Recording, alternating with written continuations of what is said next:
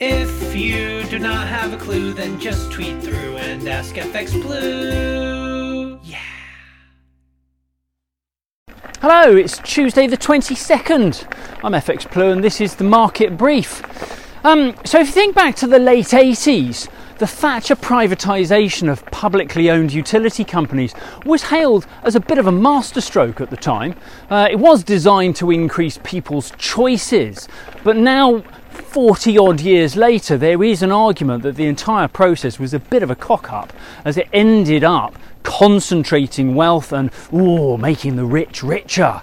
Um, rather than providing a greater choice, the utility companies have ultimately consolidated into big businesses that are driven for profit and shareholder value rather than service.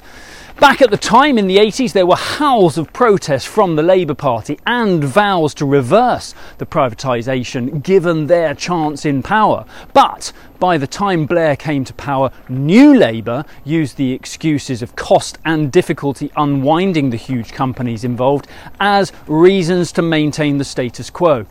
Keep calm and carry on, right?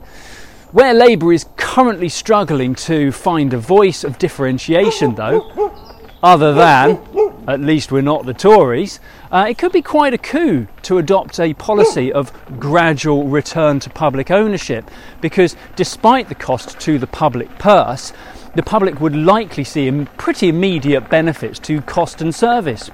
Food for thought, surely.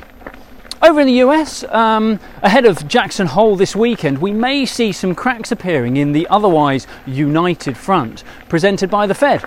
Several Fed members will make speeches about the state of the economy, uh, the fall in US inflation, and their views on the appropriate policy going forwards.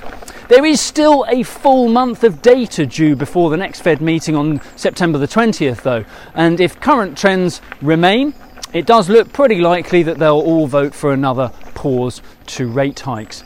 Another pause may hurt the dollar in the short term, but the accompanying boost to the, uh, the economy will help lay foundations for the dollar to make further gains in the coming months. So be aware of that if you carry a dollar exposure. Uh, the dollar slipped back a little yesterday. The dollar fell to uh, dollar index fell to 103.15 on the day. Sterling started the week on the front foot. We touched a high of 127.65 against the dollar.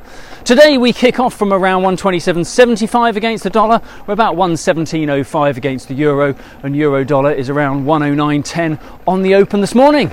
So that's it from me. Have a great day. All the best. If you do not have a clue, then just tweet through and ask FX Blue.